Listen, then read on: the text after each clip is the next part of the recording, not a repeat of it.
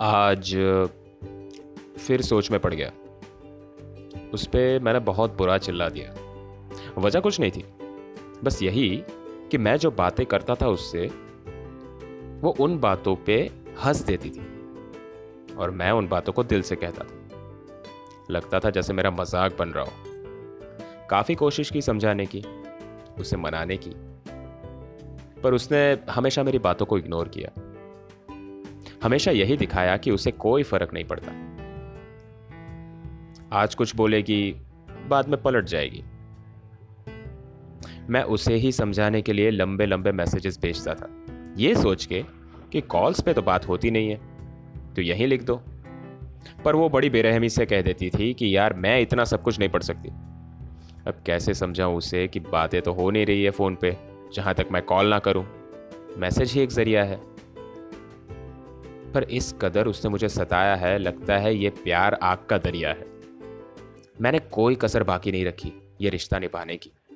और उसने कोई कसर बाकी नहीं रखी मेरे अंदर छिपे गुस्से को जगाने की। मैं उसे हर शब्द महसूस करके लिखता था। और वो उसका कहा हर शब्द मज़ाक ही दिखाती थी। मेरी क्या गलती थी?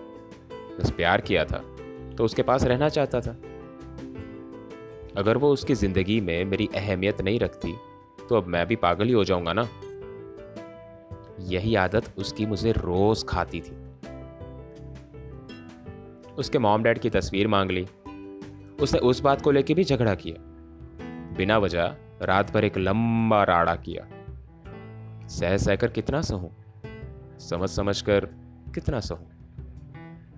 आखिर मैंने उसे कह दिया कि हर जगह से मुझे हटा दो। इसलिए नहीं कि मैं कोई बढ़ास निकालना चाहता था। इसलिए कि उसका नाम पढ़कर मैं अपने आप को रोक नहीं पाता था। आखिरकार उसका दिल इतना पत्थर निकला कि उसने उसके माँ बाप की फ़ोटो भेजने से ज़्यादा मुझे उसकी ज़िंदगी से हटा देना ही ज़रूरी समझा। किस कदर मोहब्बत की है उसे भी पता है। पर उसने मेरे साथ ये खिलवाड़ क्यों किया, यही मेरी खता है।